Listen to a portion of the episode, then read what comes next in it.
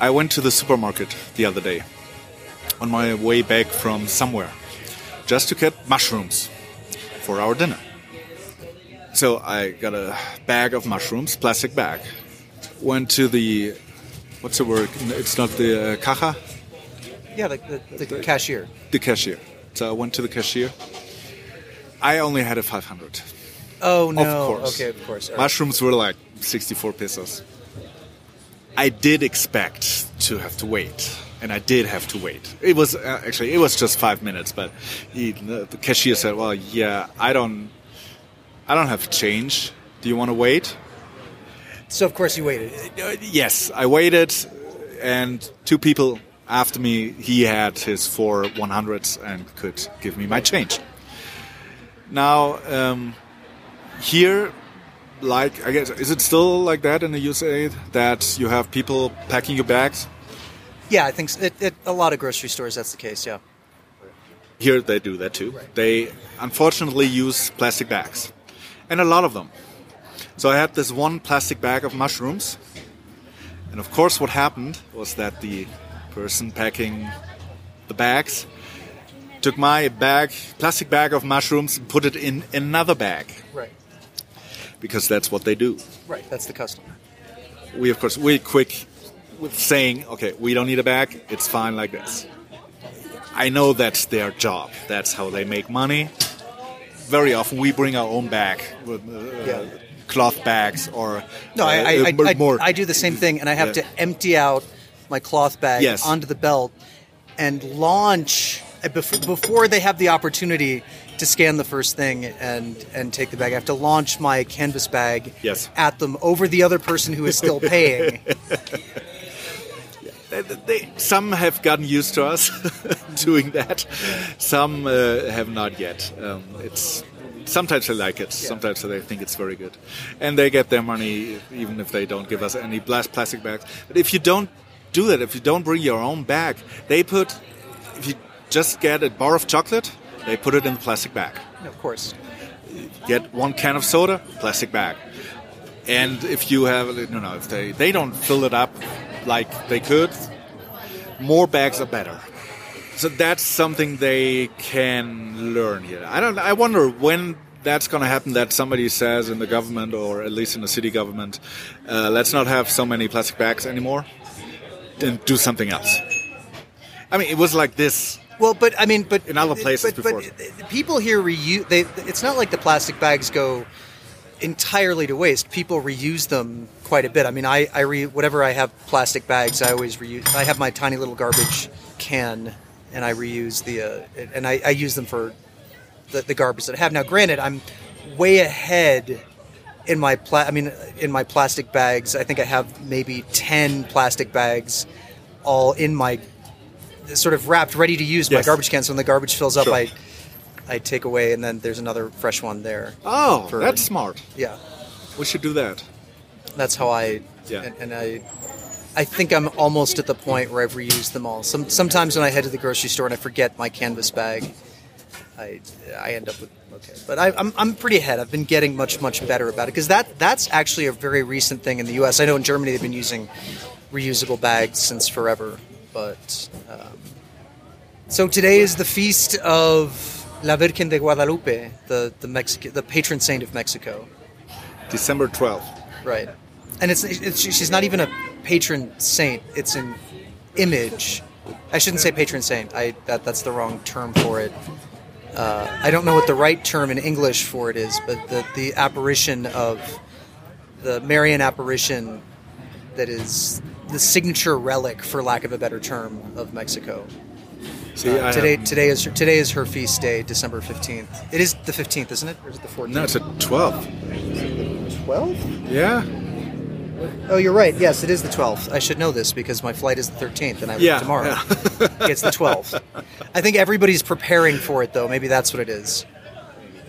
I'm getting all of my dates wrong. So it's uh, December 12th. This will be the fourth episode that we publish.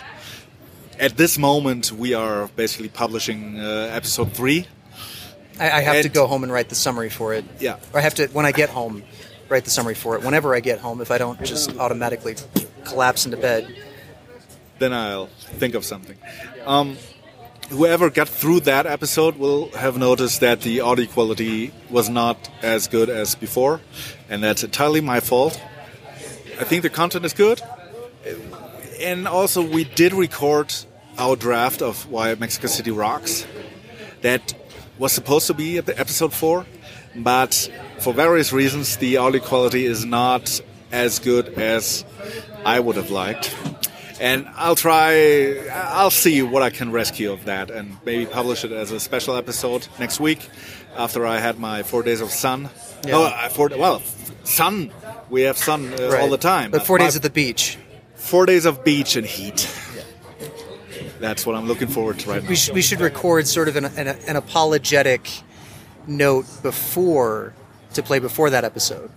Sure. Yeah.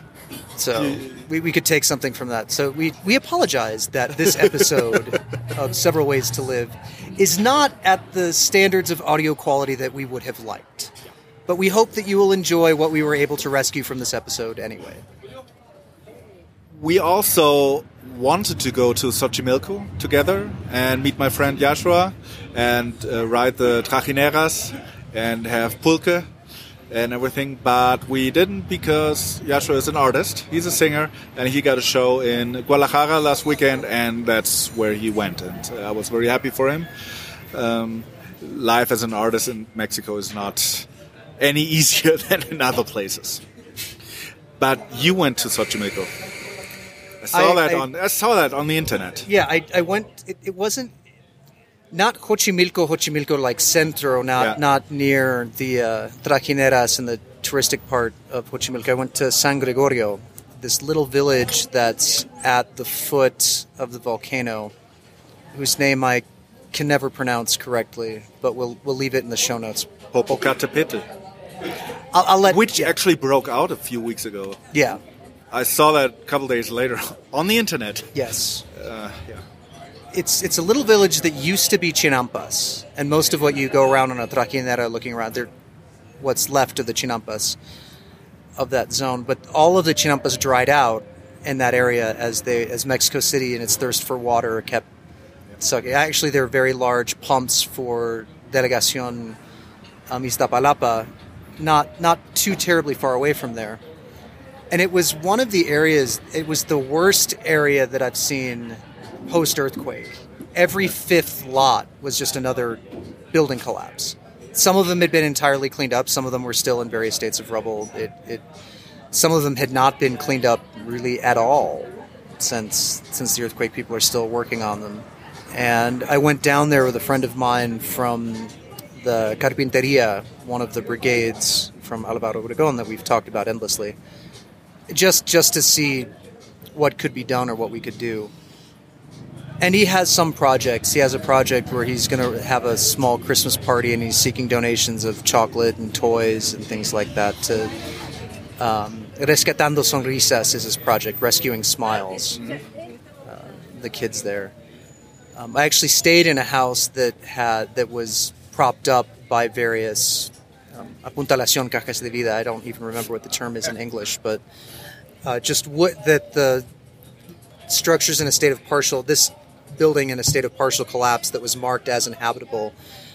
Uh, he had basically was propping up the first story of it with wood on the inside to slow the process of collapse to make it habitable. More of sort of a fact finding tour, and I went on Friday planning on doing things on Saturday, and I've made the plans for Friday. So on Saturday we were just walking around, and we stumbled upon one building collapse where people from the INA, the the National Institute of Archaeology and History, and I thought that that's weird. What are what are they doing here? Turns out that building collapse was the local museum, was the city's museum that Yeah. had many, many pre-Columbian artifacts, and they really had no idea how to get rid of all the rubble to dig and find these Yeah. Colombian artifacts, and so we, Anarcos and I had a lot of experience in removing rubble, and we just jumped in and started helping, and spent the day basically doing the same thing that we've been doing at Alvaro Obregón, shifting rubble, watching for watching as the because every collapsed building has its own structure to it, and making sure that the building didn't continue, or making sure that we were able to rescue what artifacts, books, notes, records, anything that we could, while while removing the rubble and making sure that the rubble that was underneath didn't continue to collapse on what was underneath it. And that I posted those things on the internet because that the thing about me posting the things that I do, if it's really sad, I don't post it. Yeah. If it lacks hope, if it lacks a positive message, I just don't put it online. I don't like this whole disaster tourism thing. I and even in that situation, I was essentially disaster tourist, but jumped in to help. I'm still a little bit unresolved, which is why I'm a little reticent to, to speak about it. But the things that I was posting online were hopeful. Hey, we're saving these artifacts, and that's a, that's a hopeful thing to post. The fact that people were paying attention to this museum, to this little area, and were doing what they could to help save it was, I thought, a positive thing. Most of the things that I do on a daily basis are not positive, and so I don't bother writing about it. I don't bother putting it online because I To me, it, you posting that served the purpose of awareness, yeah, creating awareness that there's still places where people are working on this or uh, people are suffering from the earthquake. That's now, I mean, how long ago was that? Two and a half months now. almost Now, if I- three. Almost three. So that's a good thing that you did that. Um, I know the INAH because they run all the archaeological sites uh, in Mexico, and we've visited quite quite a few of those, especially in uh, Chiapas and Yucatan. Uh, mostly Yucatan. So, well, there, it's three states, but the Yeah. the, the peninsula of uh, Yucatan and uh, one in Guadalajara, uh, Guatemala, but that is not INAH. because it's not Mexico, it's Guatemala. No, yeah. um, I want to set the scene. I should have done that in the beginning, but we are again at place that I uh, begin to like very much. It's the Quentin Cafe. It's in Alvaro Obregon. It's next to the original Bisquets de Obregon. And if you ask any person in Mexico City who's been here for a while where the original Bisquets de Obregon is, they'll be able to tell you it's basically the corner of um, Alvaro Obregon and Merida. So you can just play the podcast for anybody. And so where's that? Exactly, and they have uh, awesome coffee that you really enjoy, from what I see. Uh, we've talked with some of the baristas uh, in the special episode um, that will uh, come to you soon, maybe, hopefully. And I think we're gonna be here s- some more times. It, it's a cool little spot to record. Yeah. And we're sitting outside, and the music is not that loud outside, and then so it should be fine. Uh, another thing I want to mention is anybody who likes the logo of this podcast of this podcast is right to do so because it's I like it a lot, and uh, it was made it was created by my friend Angelica um, who is a designer, and I think her best, best work is in logo design, uh, corporate identity, uh, and design uh, work. And we've worked together on, on a lot of web projects. And um, if you like that, if you want to hire her, she does that. She does it for money. Uh, go to I'll put a link in the show notes. You don't remember the name? You don't remember her website off the top Oh yeah? I, I'm running it. So it's Angelica, Angelica dash Ramos punto com, uh, dot com. Um, you'll find it. Yeah. So thanks, Angelica. So you're leaving tomorrow, leaving Mexico City. Not for good, just for a little bit. You're going to the Congress, and I am not, but that's okay. Yeah, how do I how do I go from there? What am I? I have all these exciting. I'm, I'm in the middle of destroying a croissant, a cold croissant, for this cold Mexico City day. Trying to figure out what am I going to say about the 34C3 as I'm wearing the hoodie from whichever Congress Zero Day Suits was. I forget. I, it's it slipped, just slipped back into memory. First time in Leipzig, or how do you say Leipzig? How do people say Leipzig. Leipzig? But Leipzig. they don't. Aren't there different ways of saying it depending on where you come from in Germany? I can't say anything about East Germaners and how they would pronounce it. I have no idea. Leipzig is Leipzig. Yes. For me, it's the first time while I'm here that I actually have time to watch the the talks, which will be nice because we don't have anything to do this time, and we're not going to the beach this weekend. But that's then that's it. So I'm looking forward to that. Just relax at home. So we're talking about the 34th Chaos Communication Congress, organized, organized by the CCC, the Chaos Computer Club in Germany, this year for the first time in Leipzig, in the uh, Messe Leipzig. Now, you should maybe explain the difference between something like the CCH and a Messe hall. Okay, the CCH, so there was the Congress Center in Hamburg, where the Congress was for the past few years, past five years, five, six. And they have, yeah, it's a Congress Center. They have large, what do you call that? Um, Meeting rooms, auditoriums. meet- auditoriums. They have very large auditoriums. And now at Messe Leipzig, it's it's uh, it's not a what is it? Mess mess hall? No, mess hall is something different. It's, No, mess hall. A mess no, no, hall no, is where soldiers know. Yeah, yeah, yeah. I'm just having fun looking at your face. Trying Yeah, to come up I'm trying- I know what the, I know what the English translation is, but Okay, I'm just okay. enjoying watching you struggle through it. Okay. Um, well, in Spanish it's feria. I have to assume in English it's fair, It's kind of close to fairground, fairground. but not not. The concept of a convention center in English is a little bit in, in the U.S. anyway is a little bit funny. Messe, I guess, the closest translation would be trade halls. Okay. And even that's a very industry specific term. It's just gigantic indoor space. Yeah.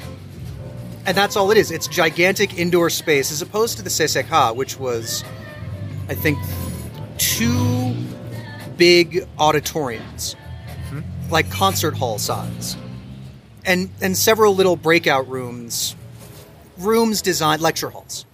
There were auditoriums and lecture halls, as opposed to the BCC, the Ber, the Berlin Congress Center, which was a. Uh, I mean, in, in as far as con, as far as convention centers go, it's a, it's a smaller convention center with one very big auditorium and two smaller lecture halls. The CCH was two big auditoriums and several smaller Yeah. lecture halls. Here, there's lecture halls and then and then the auditorium that must be created from the ground up, which is why there's a blog post right now saying, "Oh hi, we need people to come help set up. Please bring steel-toed boots and work gloves." and oh, we can't give you a place to sleep. It's it's a very German blog post. It's you must come help set up, but we cannot give you a place to sleep. It would be very nice if you came anyway.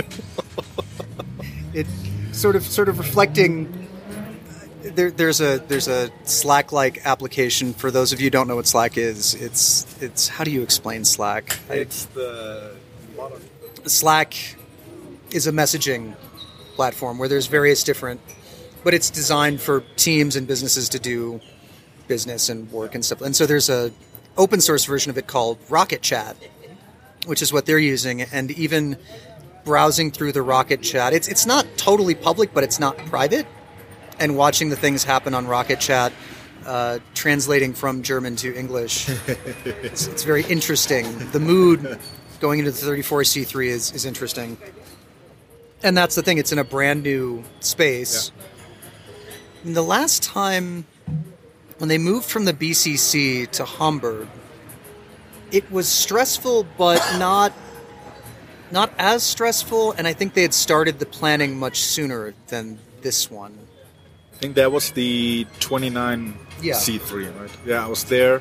and I, I just remember that it was really good and everything worked. Um, because all the facilities were there. yeah, Just like in the Yeah. BCC, all the Yeah. facilities were there. It's a slightly different story, and that's the other thing is where it's an all volunteer effort, and volunteer efforts for conferences that are in the multiple thousands of people. It's a, it's a tricky it's a it, it's it's a tricky it's a tricky thing, and it's a complicated time. It's much these times are much more complicated than when they moved from Berlin to Hamburg. I mean, for a number of different reasons, you didn't have how do I begin to explain the complexity of these times versus five years ago? Both in the global situation and in the situation in this hacker community, if we can even still call ourselves a community. I wish I could somehow put the weighting of my thoughts into the podcast in terms of do I go for the positive, saccharine, hopeful thing that I'm known for? Or do I start talking about the dark side?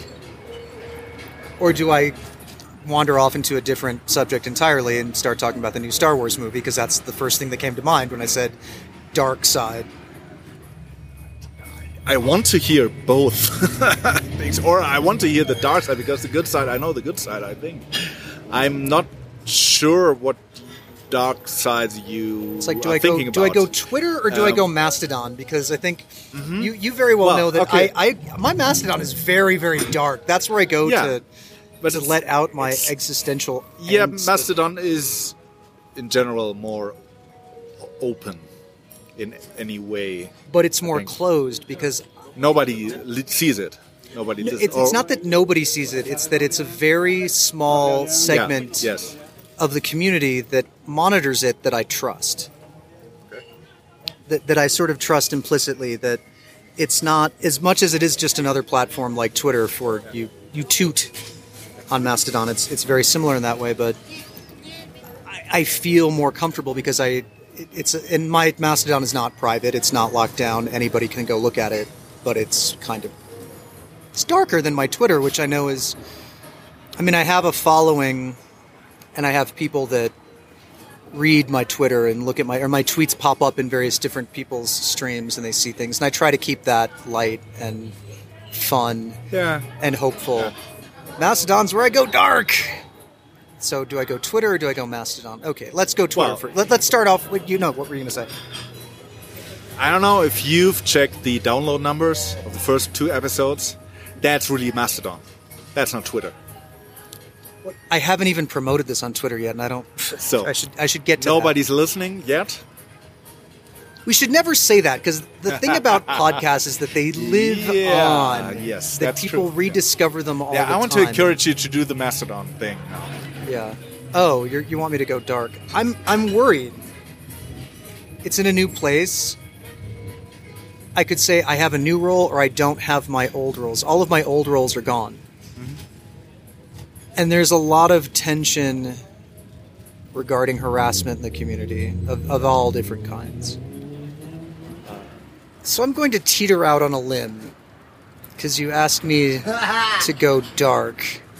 What a very appropriately timed interjection, random interjection from Alvaro Obregón, on the street, the street life. I don't think the Congress has really come to grips with its size. That's the starting point. Other big conventions of this, other big gatherings of people of this size have a recognized order to them. Well, the order of chaos events is unique in to and of itself. I don't know of any other gathering of that size that's entirely a volunteer effort. I don't know of another gathering of that size that has managed to maintain a certain sense of order without ever having that order be elucidated beyond be excellent to each other. In the days of the BCC, you you saw everybody. It filled up at I think 2,000 people. A, a 2,000 person gathering and a 15, 16,000 person gathering are two totally different gatherings. It is easy to bring people into a community and teach people certain community norms in a 2,000 person gathering than in a 15,000 person gathering. And of course, right now, in the global zeitgeist, if I can even be allowed to say such a thing, we're coming to grips with a lot of toxic facets of the current social order. We're destroying the current social order in the hopes of building a new one. And this also affects gatherings like the Congress, where certain facets, certain communities, certain areas of this thing have been very badly affected by this. Then you throw in the fact that it's a German event run by Germans in Germany, and that the the tendency, even since moving to Hamburg, has been okay. Now we're a global event. How do we tilt this back more towards Germany? Because it's our because it's it's a German event. Yeah. That that the big vision of Tim Pritlove's was to take this patently German event where the talks were in German and make it a global event and now the pendulum has to shift back the other way. And a lot of this harassment in the zeitgeist, you could say, is an, a uniquely American thing. You could say that um, it's not uniquely American in the sense that, yes, this kind of toxic, the, the toxicity in the communities exists to varying different levels depending on where you are. I don't know what misogyny is like in Germany compared to the United States. I haven't experienced it as such. I mean, even my even my particular harassment incident where it was two Americans that happened to be in Germany.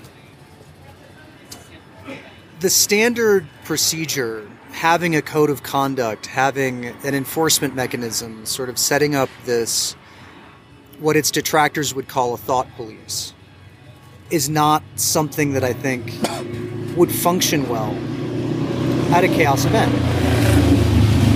And I think that's a controversial stand to take. Being a relatively famous victim of a particular harassment incident, it's a fairly controversial stance to take. Okay, so if the standard option isn't going to work, and the, the thing about chaos events, the standard option going from a 2,000 person volunteer run event to a 15,000 person volunteer event, the standard option would have been to professionalize it. You have a team of people who work year round and whose job it is to set up the event, whose job it is to run the event, to make all of the contacts and to give those people a salary. And I, I don't know how well known it is, but the people who currently run the Congress would rather the Congress not happen than see it turn into a professional event. Okay. As far as I know, this could have changed, but that's that's how I, as far as I know, that's still the case. And so the standard option is not going to work. So what do you do? And I was talking about this ironically on Mastodon. I don't know if you saw it, but that there has to be a rededicated effort on the part of the community to step up as individuals when they see harassment happening. And the problem with that is that you have to shut down your friends. You have to shut down the people that you look up to.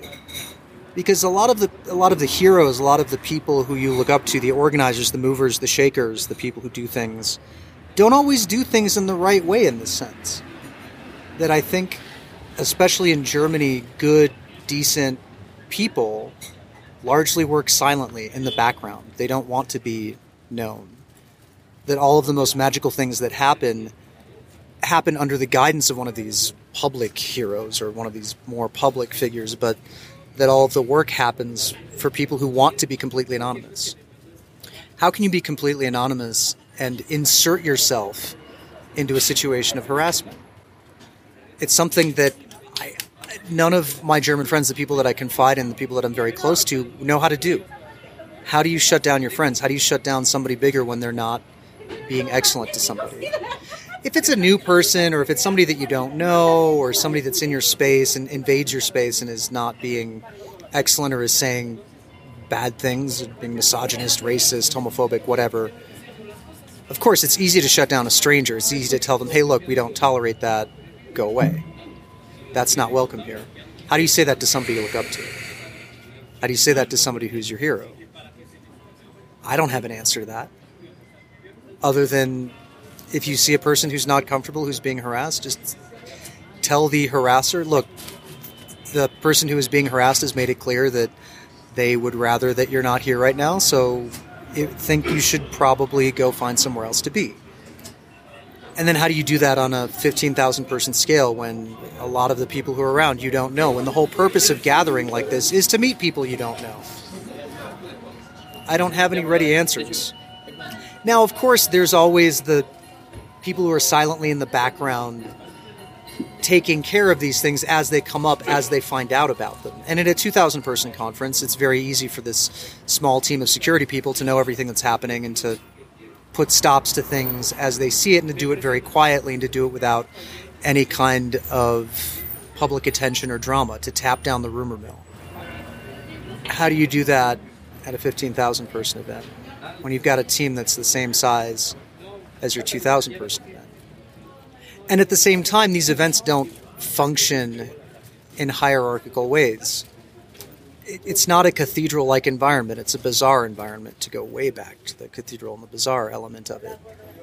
And bazaars like this are very resistant to any top down efforts to stop these things, which again is why the code of conduct or things like that, that are the typical solution, which work well in other situations, sort of fail from the inception.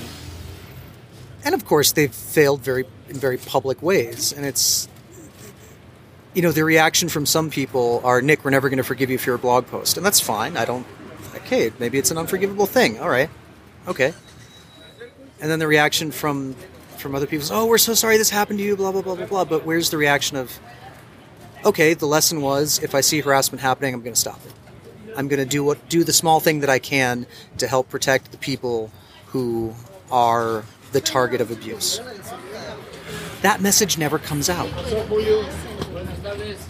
So I'm, just I'm concerned about how all that's going to play out. And of course, on the social media, you have the people saying, "We need a code of conduct," blah blah blah blah blah, and, the, and of course, the counter argument being, "Code of conduct will not work here," blah blah blah blah blah, and the energy gets lost in the argument as opposed to getting poured into the solution, which is, "Hey, this is everybody's responsibility to take care of this." I thought the blog post that went up on the CCC events website talking about the security team and the awareness team was a was a good first step. But even that blog is a as this whole thing has gotten bigger, is an official voice. You know, whereas before, any, I mean, when I started with this thing, they gave me a blog post account. Like, oh, hey, if you have something interesting, throw it up on there. We always are looking for new stuff. Now it's much more tightly controlled and vetted and reviewed because one wrong thing gets thrown up there. Ooh. It's like the Netflix tweet about they were trying to be funny saying to the person Yeah. who watched this thing 47 times, Are you okay? Now, I can see the humor in that. This is my problem is that I always try to look look at where look at what the person who wrote the thing was thinking at the time and compare that to the response. I mean, I get into I get into trouble for this all the time on Twitter. I read a tweet and I view it as one thing, and I retweet it or put something out in support. And ambulance.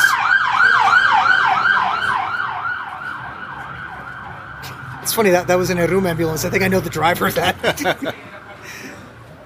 and people my, what I'm thinking is definitely not what everybody else is thinking about it. Yeah. I lost a friendship over that. I, have- I don't know how I'm going to recover that friendship, but I trust in the chaos. Despite all of this, I trust that some kind of solution or resolution that you will never be able to wrap your hands around, that you won't be able to touch, that you won't be able to really identify, will come to the surface and things will be okay.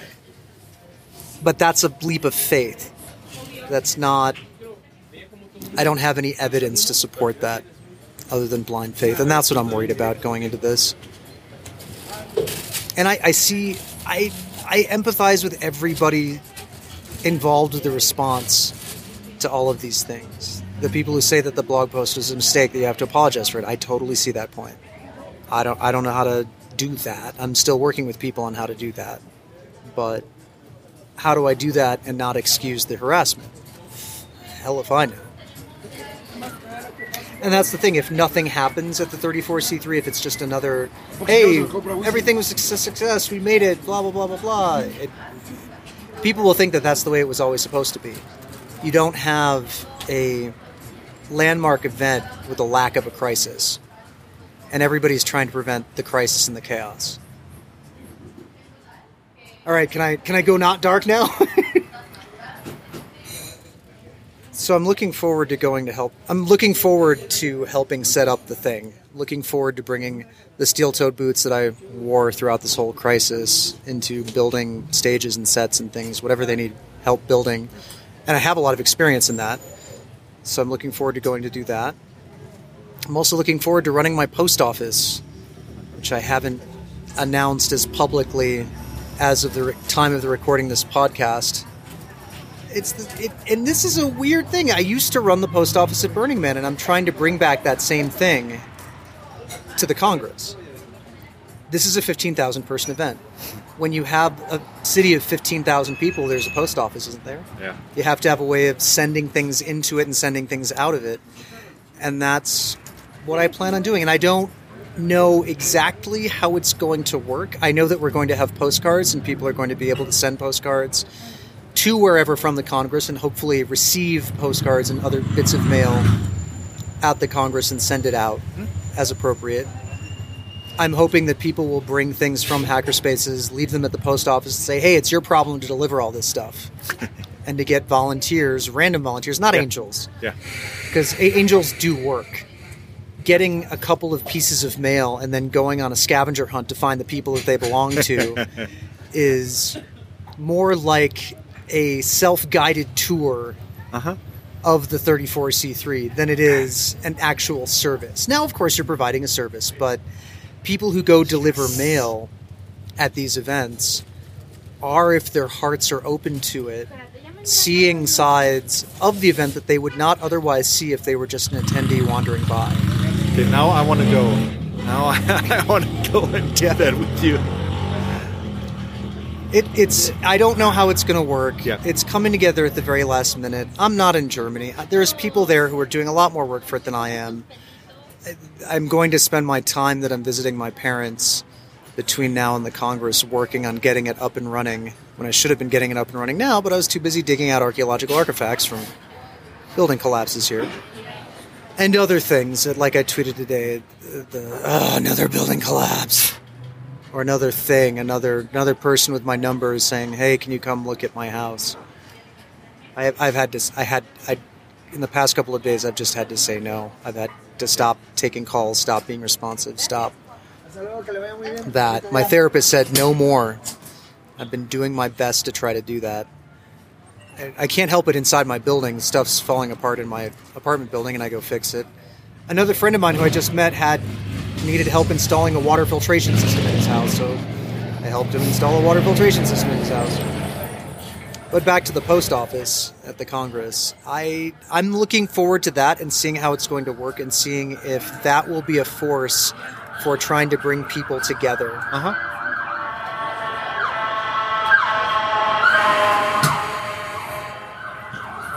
Another room, room ambulance. I don't know what's going on here. I've been talking for a while. It's your turn. I don't have much to say, but the idea of having people deliver stuff, whatever it will be, to other unknown people, I think it's awesome. Having a task like that would me uh, help me, for example, definitely be more talkative, talk to people more because I have a purpose. I can talk to people, look for people, and then when I get there, I can talk to them and talk about uh, with them about what I have been delivering. So, just one question to finish this up, because I have struggled with that. I still struggle with that. I don't know how to talk to people, how to talk to people I don't know. But maybe there's people out there who've listened to you or who've seen you and want to talk to you about whatever. What is what is the easiest way to just to talk to you? What's what's the least intimidating way to go to someone and talk to them? Because to me that's scary. And I know that for a lot of people that's scary to talk to someone It, it's scary for me. I have no idea how to do it. That was one of the most terrifying things about coming to Mexico was going to these networking events where I knew nobody. If I walk into a room and I don't know anybody and nobody recognizes me and I don't have any point of entry, I'm terrified. I don't know what to do. I'll last 15 minutes, wander around, and, and just leave in terror. I've done that. When I moved to Mexico, I now now granted there was also the whole language barrier, but even if people were speaking in English, I I don't know how to just smooge, just schmooze in a room with people I don't know.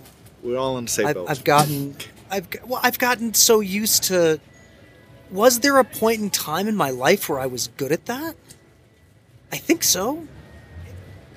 If I had a mission, for example, this is why I love icebreakers. Everybody hates icebreakers. I love them. I love icebreakers. If I have a mission or something to do, I'll approach anybody that I think can help me with my. Alvaro Obregón, for example. It, you could be like the HNIC. I'm not gonna. I'm not gonna elaborate.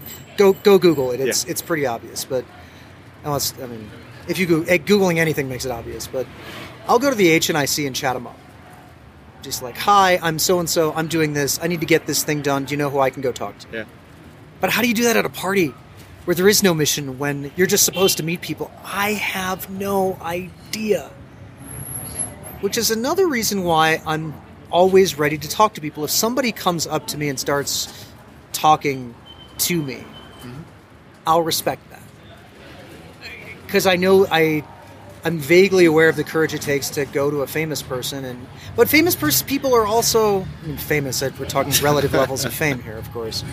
Like the, every every community of a few thousand people has its well-known people that there's the approachable ones and there's the unapproachable ones and i hope i have a reputation for being an approachable one. If somebody approaches me i'm going to honor that interaction honor the leap of faith that it takes.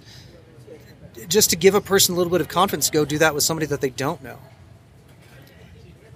to answer your question i, I don't have a good idea, which is another reason why the post office, as I envision it, as I hope it will work out, is so great Yeah. because you have a mission, you have this postcard, and you're in an environment where everybody is predisposed to helping you accomplish what you want to accomplish. But in a regular social setting, what are you trying to accomplish? You can't say, My goal here is to meet as many people as possible. You shouldn't have a goal in a social setting. How do you have a goal at a party? I mean, I, I have goals at parties. If I if I'm at a party, even if I know the people, and I'm, I, I for just whatever reason I'm not clicking with whatever the conversation is, I'll just go in the kitchen and wash dishes. Mm-hmm. It's the Bill Murray approach. I'll, I'll wash dishes. I'll tend bar. I'll go cook. And I, I like doing that. I don't know another way to be. I'm I'm not I'm not the worst social person there is.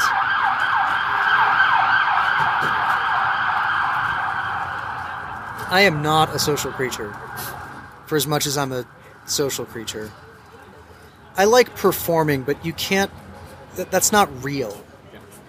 Performing for people isn't real interaction. We have to say something. How, how was your hot chocolate? Was good. It was very good. To talk about something positive.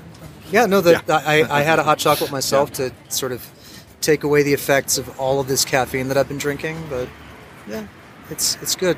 And then So- I'm, now I'm now I'm going to end on a on an odd note. I'm heading over to Rancho Electronico to Yeah. their assembly, which also happens on Tuesdays. The meet on Tuesdays standard is truly international. The Yeah. German standard went international uh, and but unfortunately they're going to decide whether or not they're going to continue in this their present space. So, So we we have lots of things, so much tension loading up in this podcast to see what happens in the next episode. What happens when Nick comes back from 34C3? What's gonna, you know, if I'm not so- dead. now after hearing the the post office uh, idea, I I really want to go. I'm envious of everybody who's going. Next year, next year I will be back. Um, I well, I can say to everyone who wanted to talk to Nick for whatever reason, who wants to criticize the podcast because the audio quality sucks, and we only talk about Mexico. I'll, I'll take And- full responsibility for the poor quality of the audio. Well, you can't. You I can't. can, I can, I can take. I mean, it's not, can't. it's not my fault, but that I'm just so used to taking responsibility for things that are not my fault in Mexico that I just feel it's the appropriate thing to do. Uh, Come hate, Go- hate on me. Send send hate tweets my way. Do not send them to flow underscore fx.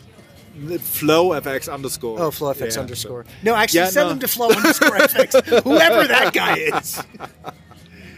Yeah, go to Nick, talk to him, uh, give all the, the praise sent to me uh, because I need that. And yeah, have have, have a good time in Leipzig. And, and enjoy the beach. I will enjoy the beach so much. You know what we should try to do? You should try to catch me on the 23rd Okay. after I've been helping set up for a couple of days. Yep. Just to see how I feel about stuff. To Okay. get that snapshot to get that snapshot recording. It'll be our first Transcontinental. transcontinental podcast. Which of course is going to be a huge nightmare. How do you figure out how to do that? How do No, you, no, it's easy. Oh, oh, okay, all right, It's great. easy. All right, if it's so easy, then yeah, let's do well, it. You know, there's these Germans, German podcasters. They figured it out and make it made it really easy. Yes, yes, but have you done it? It's always Yes, you- yes. Oh, you have? Yes. Oh, okay. I've been living right. here for three and a half years, and I've done 10, 15 transcontinental oh. podcasts. Oh, okay, all right, okay. All right. So we're gonna do let's see that? what happens. Yeah, we should do that. So that's something. That's a good. That's a positive note to end Very on. positive.